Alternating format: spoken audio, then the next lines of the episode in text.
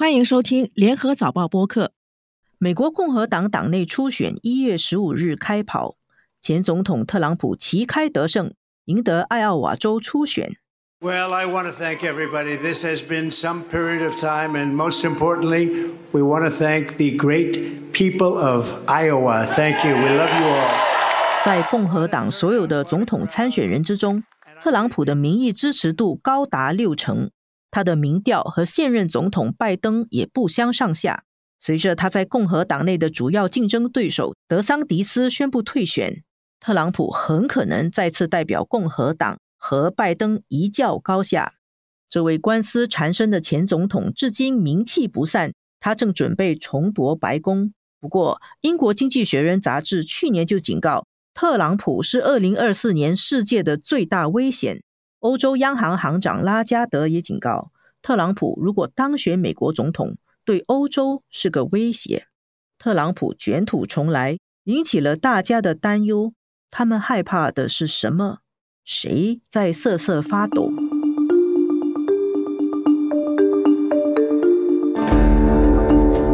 纵观天下，监测中国心跳。早报播客东谈西论，每周和你一起探讨国际热点话题。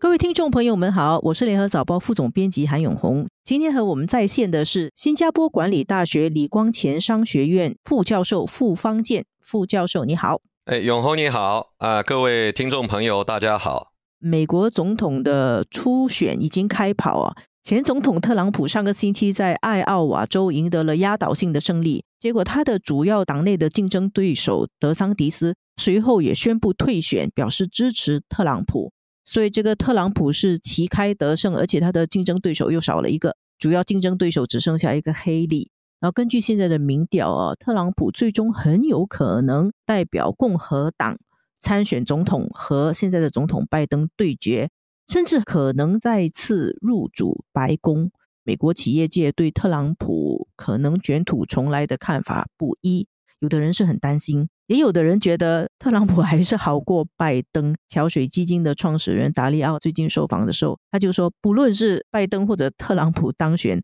对世界市场来说都是一个威胁。感觉上好像企业界的态度很复杂。为什么会有这个情况？我们都知道，特朗普是一个个性鲜明的总统啊，甚至有人说他是一个特立独行的啊，就是跟以前美国四十多个总统都不一样。我觉得这个描述对他来说还是非常对的，因为他在很多的国内、国际、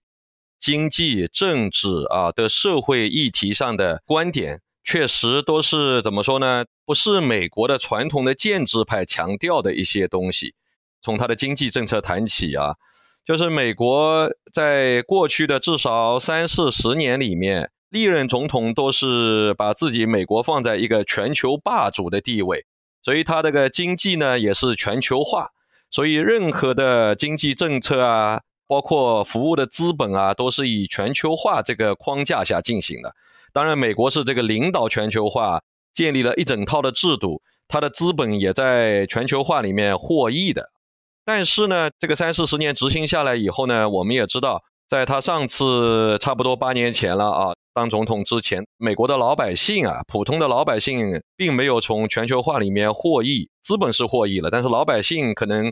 反而更多的是失去了一些工作机会啊，收入没有增长啊。因为全球化的一个后果是把美国原来的产业都转移到了国外，新加坡啊、韩国啊、日本啊、台湾啊、中国啊都是获益的。从某种意义上来说，就是有些产业就转移到东亚来了。但是这样的话呢？对美国国内就造成了一些失去工作机会啊，中产阶级的收入没有增长啊这样的问题，这也是特朗普上一次能当选的一个经济原因，底层的一个原因啊，因为他这样就得到了很多的，至少差不多一半的美国老百姓的支持，所以我觉得这个问题呢，拜登四年也是没有得到很好的解决，所以也就是说他这一次呼声还是很高，还是有可能入主白宫啊。说到这个经济政策，啊，刚才永红提到一个很好的点，就是说企业界的反应不一啊，有一些人就表示出害怕，也有表示欢迎的。刚才您提到的桥水基金，我刚刚注意到，就是前几天 J P Morgan 的总裁 Diamond 啊，他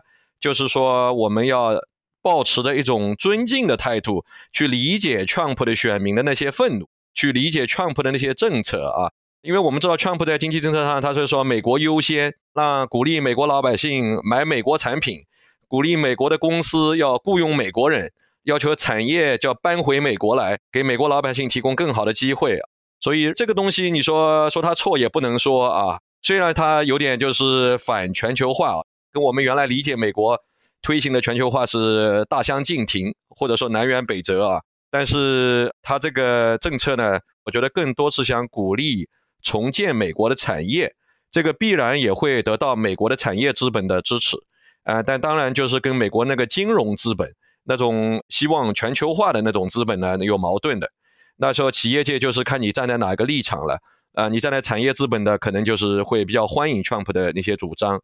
美国本土的产业资本就会比较欢迎。对，最典型的一个例子，Elon Musk，Elon Musk 他就是有实业的，他是有特斯拉、SpaceX 啊，他是有产业的嘛。所以他说他自己就长期过去是支持民主党的，但是他这一次很明显的就是从他买 Twitter 改名 X 啊等等后来的一些作为啊。现在他一些政策主张啊，就好像跟民主党是越走越远。我觉得他好像这次会更多的站在共和党的这一边，他就是一个代表。支持全球金融的那些人就比较害怕特朗普上台。对的，因为特朗普上台以后，也涉及到他的外交政策，他会把他的传统的盟友啊，会保持一定的距离，甚至某种意义上来说。特朗普是不吝于跟那些所谓的盟友进行激烈的经济上的竞争，是吧？这是我们上次他四年已经看到了，他跟加拿大、墨西哥啊，他身边的唯一的两个邻国，还有跟欧洲的，比如说法国啊，跟当时德国的默克尔处的也不是很好，因为他总觉得那些盟友，所谓的盟友，其实在占我们美国的便宜，是吧？所以他就觉得你 亲兄弟要明算账，那些盟友也是美国的全球化的资本。往外扩张的一个踏脚板。如果你跟盟友搞不好关系，你的资本出海，想要在外面攻城略地，肯定是会有障碍。所以，企业界里面，他们对于特朗普可能上台的心态分成两种，是跟他们自己原来所处的位置，跟他自己的产业布局有关系哦。对的，跟他将来希望他们的产业投资在哪些方面、哪些地域都有关系。现在。他还没上台嘛，但是我们可以预见到他以后会采取哪一些具体的经济政策。我觉得特朗普呢有个好处呢，他已经当过四年了啊。应该说，二零一六年之前他是很陌生的对这个国际政治界啊。但是现在我们有他四年当过以后，我觉得大家对他一个预期会比较清楚一些。并且我自己的观察，我倒觉得特朗普是一个言出必行啊。非常忠实的执行他自己当初的承诺的这样一个政治人物，您的看法很有意思，因为很多人认为他是早上说的，下午就会推翻。你认为他其实不是，反而是一言既出驷马难追的那种人。他有他的灵活的地方，但是对于他一些大政方针上啊，就是说虽然在之前看起来政治有点荒诞不经啊，政治有点很难理解，但是他真正的做到了，比如说。当初在二零一六年之前，奥巴马总统花了很大力气建立起来的一个 TPP 啊，跨太平洋伙伴关系。对，特朗普在竞选的时候就说，这个协议对我们美国工人不好，对我们美国人不好，我上来以后要把它废了啊，他就把它真的废了。这个是奥巴马当时的一个很大的政治遗产，他是花了很大的力气建立起来的啊。还有比如说奥巴马 Care 国内的医疗保险的一个东西，到特朗普上来以后，他也是要废掉啊。再举一个例子，就当时在墨西哥边境，因为这个移民问题，他就说要建一个墙。当时大家也觉得很搞笑，二十一世纪柏林墙倒塌什么之类的啊，就把它拆掉墙，因为全球化嘛，这个墙有时候是反全球化的一个象征嘛。哎，他就真建起来了，在那边做了一个万里长城的。哎，对，这个是在二十一世纪的今天，我们说地球村啊，大家要合作啊，大家要互相包容啊，是完全背道而驰的。但他就真干了。回到您刚才的问题，就是说他经济政策上他会怎么走呢？我觉得第一，他会把美国的全球化的继续往回撤啊，可能出来一些政策，也是会鼓励那些资本更多的在美国国内投资。给美国人创造就业机会，然后呢，还有一些制造业，他希望回流到美国，而不是现在民主党的政策呢，让那些资本从中国流出来，但是呢，最后是流到了越南啊、墨西哥啊、印度啊。我觉得特朗普不会允许这样，他希望这些钱是要流回美国的，而不是说我打击中国只是为了便宜其他的一些国家。中国可能还觉得好一点啊，至少不会我受伤，前人得利，是吧？反正特朗普上市四年也是把中国列为主要的对手啊，基本上就是要把它定义为敌人了。所以呢，我觉得中国呢肯定是不会对他抱有任何幻想的。我看到中国网民啊，普遍的观察是说，这俩对中国都不友好，只是特朗普呢比较直接，甚至比较粗鲁啊，比较直接就是把你哎，我们俩到擂台上去打一打，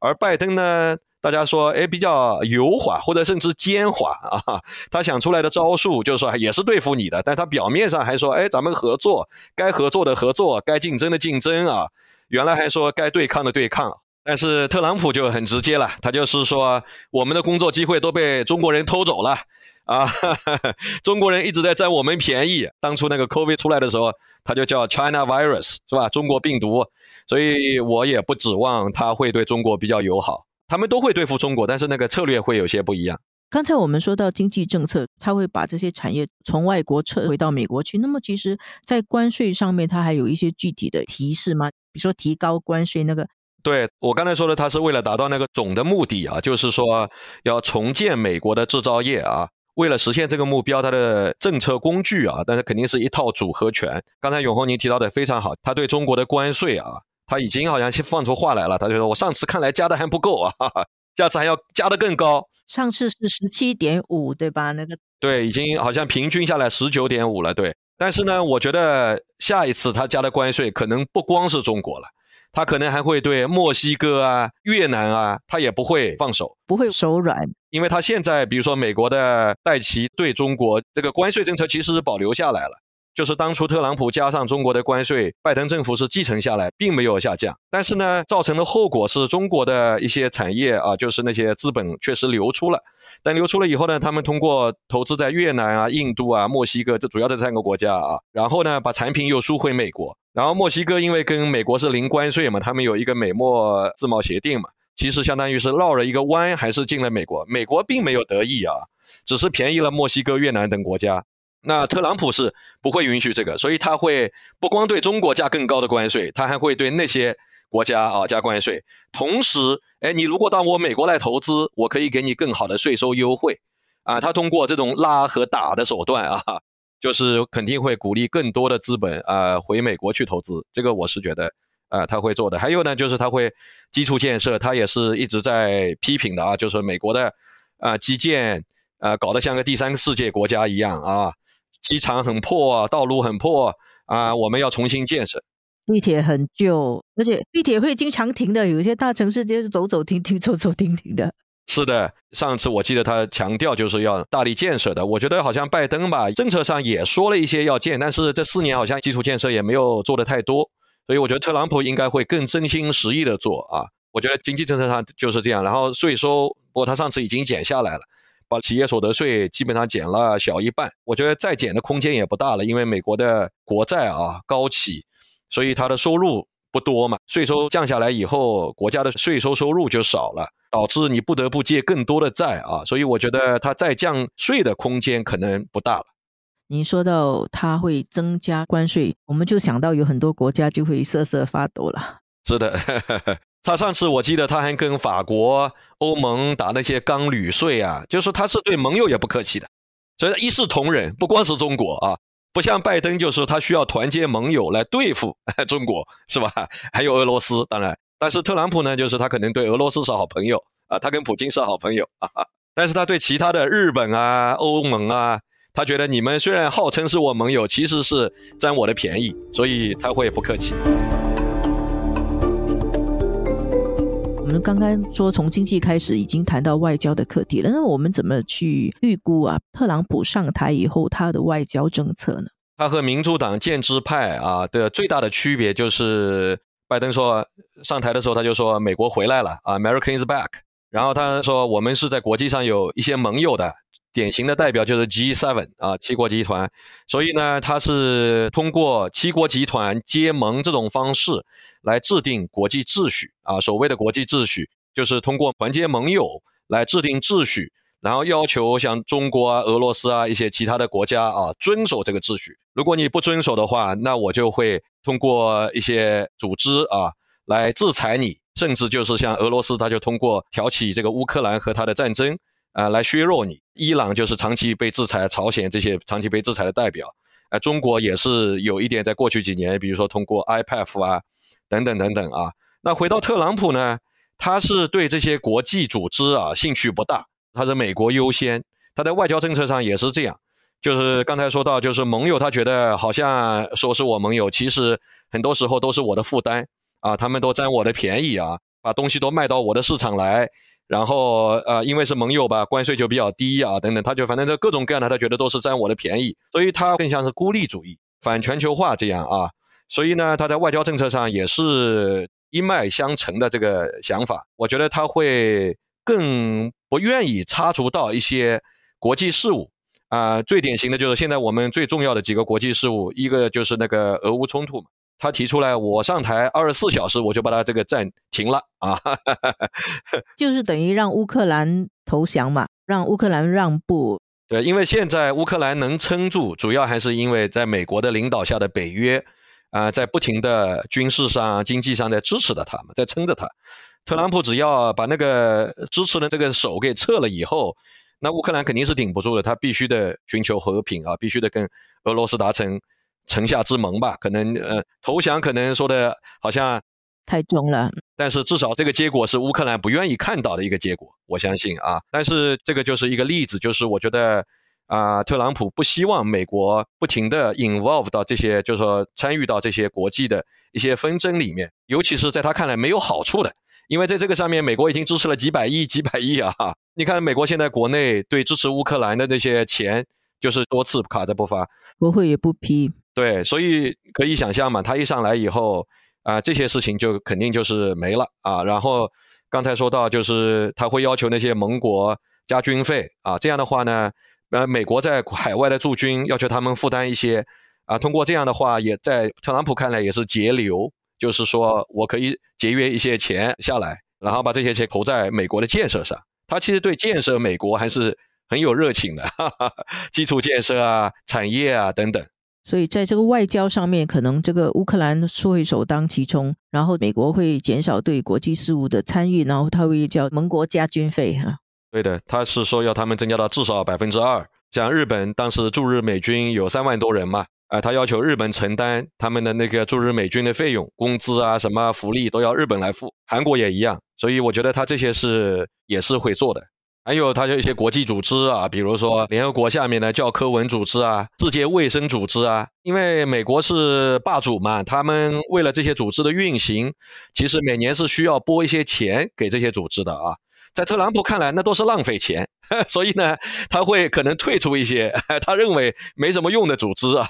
就刚才我提到了两个是他深恶痛绝的，什么教科文组织，还有世界卫生组织 等等啊。他也是不喜欢，当时他就说，世界卫生组织都在替中国说话啊，帮中国做事啊，甚至世界贸易组织他也没有太大兴趣。这点是可能很多从事经济的啊，就是贸易的。刚才我们第一个问题就是说，全球化的经济的一些企业界是可能会要更加担心的，因为他现在就是从特朗普啊政府的时候，他就把这个世界贸易组织这个仲裁庭的那个法官，他就一直不增补。所以其实世界贸易组织这两年我们听的就少了嘛，因为大家觉得你把它投上去，最后也得不到解决，那个法官都不在工作，所以其实是名存实亡，哎，所以这也是我觉得特朗普上来以后很可能的一个后果。如果说是这样子，他采取这种孤立主义啊，美国不再要扮演大国的责任啊，大国的角色，这个对于国际的政治格局啊，会有什么冲击？这个问题很大啊。呃，各个国家啊，因为都是国际社会的一员嘛，啊，对于特朗普的上来都需要做一些调整。但是呢，你要看你是处在哪个位置。我觉得每个国家的这个体位不太一样啊。就是比如说他的传统盟友，考虑到我们刚才的分析啊，你要自求多福了，你就在安全上就不能太过度依赖美国啊，就是可能需要更多的独立性。啊，我举一个最近的例子，就是呃，法国的总统马克宏啊，他最近刚刚发了一个言，他就说欧洲需要更多的独立。有的人分析就是说，他也是在对未来的特朗普时代的做一个准备，就是在一个作为一个动员，就是说特朗普上来以后，我们欧洲就不能这么紧的跟着美国跑了，就是我们需要有一些自己的独立的一些政策啊、一些主张啊等等。然后啊，我们看当初特朗普上来的时候，啊，日本当时的首相安倍。就在特朗普还没有啊入主白宫之前，有一段时间不是选举结果出来，但是还没有入主之前，他就去拜访，第一个去。对这个其实对当时的奥巴马其实是非常不礼貌的，是吧？就是对民主党，就是有一点就是好像要换主人了，就已经 ignore 你一个存在了啊，就是他跑去去认新主人，或者说交新朋友了。但是我觉得其他的一些国家啊，都会需要做出就是说一些调整的。刚才我也提到了一些中国的反应，中国呢就是说知道，啊，他上来不会对我友好，但是呢他会针对我的手段会有些不一样。我觉得对中国当然是有利有弊了，是吧？第一就是说他那些传统的盟友可能啊不会在美国的麾下一起来对付中国，这个是好事。但是呢，特朗普出的拳头可能会更重啊，所以这个是我觉得中国需要做出的调整。但是呢，我觉得也有好消息，就是对俄罗斯来讲。那他就是个好消息啊，哈哈，就是特朗普一直说普京是我的好朋友，是吧？我上来二十四小时就把这个战争给结束，啊，这些都是对俄罗斯来说是天上掉下的馅饼一样的好消息啊。那当然对乌克兰来说，那就是一个天大的噩耗，是吧？你看泽连斯基啊，就是乌克兰的总统，在这次在达沃斯上，他也很明显的也在对未来做一些准备啊，就是他自己主动的提出了要寻求和平方案。以前他从来不提这个，他就说一直要到俄罗斯撤出乌克兰原来的领土，包括克里米亚，是吧？我们才可以坐下来谈。啊，那现在他口气上已经有放缓，有个转弯的过程了，也是做出一个调整吧。回过来就是因为特朗普是一个旗帜鲜明、特立独行的啊，他的政策往往是跟其他的总统是南辕北辙的。那考虑到美国这样的一个地位，国际上的霸主的地位，它的那个体量啊，大家是不得不要看着他的一个政策，做出一些相应的调整。我们把焦点转到美国的内政方面啊，因为也有很多人担心特朗普会对美国的建制造成太大的冲击，他也对美国的深层国家，就是他们说的 deep state 宣战。他如果真的当上总统，对美国的国内社会会产生什么影响呢？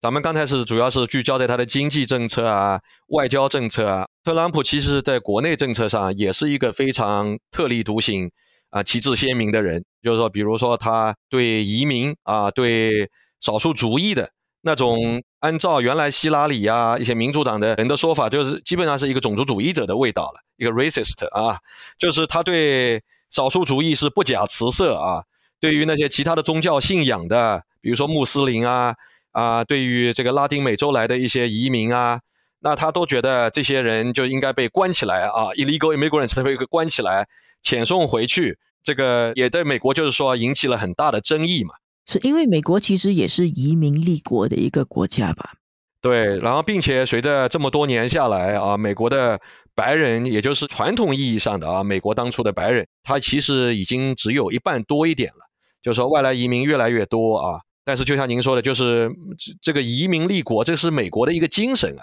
美国从某种意义上来，他白人当初占了这块大陆，也是移民这样过去的。现在就是在特朗普看来，就是说这块地现在是我们的了啊。他经常分我们、你们。当初我记得一六年上来的时候，他是《时代》还是《经济学人》的封面？就说他是 the president of，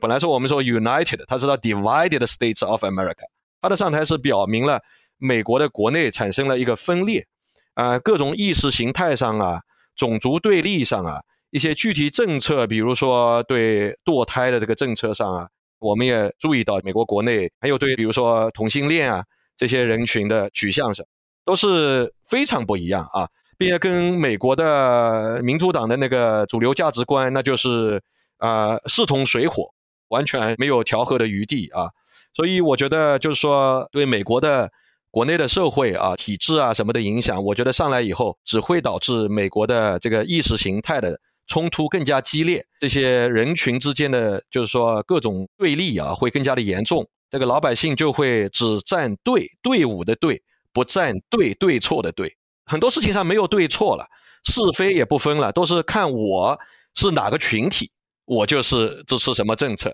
是不是感觉挺恐怖的哈？呃，其实是的呀。不过有一个好处，我倒个人觉得啊，就是从上次的四年来看呢，特朗普他好像是一个厌战的总统，他并没有那么有兴趣挑起战争，因为他在那个。四年期间，他确实没有怎么发动比较大规模的战争，甚至他也是要求从阿富汗撤军啊等等。而拜登这个四年不到，全球战火纷争啊起了好几处啊，大的有以巴、俄乌啊，然后小的也有一些，比如说像非洲西非那边的尼日尔啊，还有比如说一些包括印度周边的也有一些啊小小的纷争啊，包括台海。台湾跟中国大陆啊，这个紧张，还有现在最近这几天，就南北韩之间的冲突也非常剧烈。所以就是说，特朗普现在在批评拜登，就是说，从来没有一个总统让我们美国这么接近于第三次世界大战啊，这是他对拜登的批评。所以我相信啊，他不至于把美国搞到一个大战去。这个可能是一个稍稍有点安慰的地方。对，对外国来说，但是对美国国内来说，有些人甚至就是说，有可能美国要接近内战。但我觉得内战呢，可能有点啊夸大了一些了。但是就是像刚才说的，就是说国内的这种对立啊，各种不同族群根据自己的身份政治而产生的这种对立是肯定会加剧。其实我们看那个英国的经济学人嘛，他去年年底对二零二四年的预报，其中一个主题就是说特朗普是二零二四年世界的最大危险。然后欧洲央行的行长拉加德他也警告。如果特朗普当选美国总统，对欧洲是个威胁。当然，现在距离十一月大选还有十个月，一般上人家说，可能要到九月以后，各方面的民调才能够看得清楚到底怎么样。只是现在大家都为这个特朗普可能卷土重来已经开始在准备了。是的，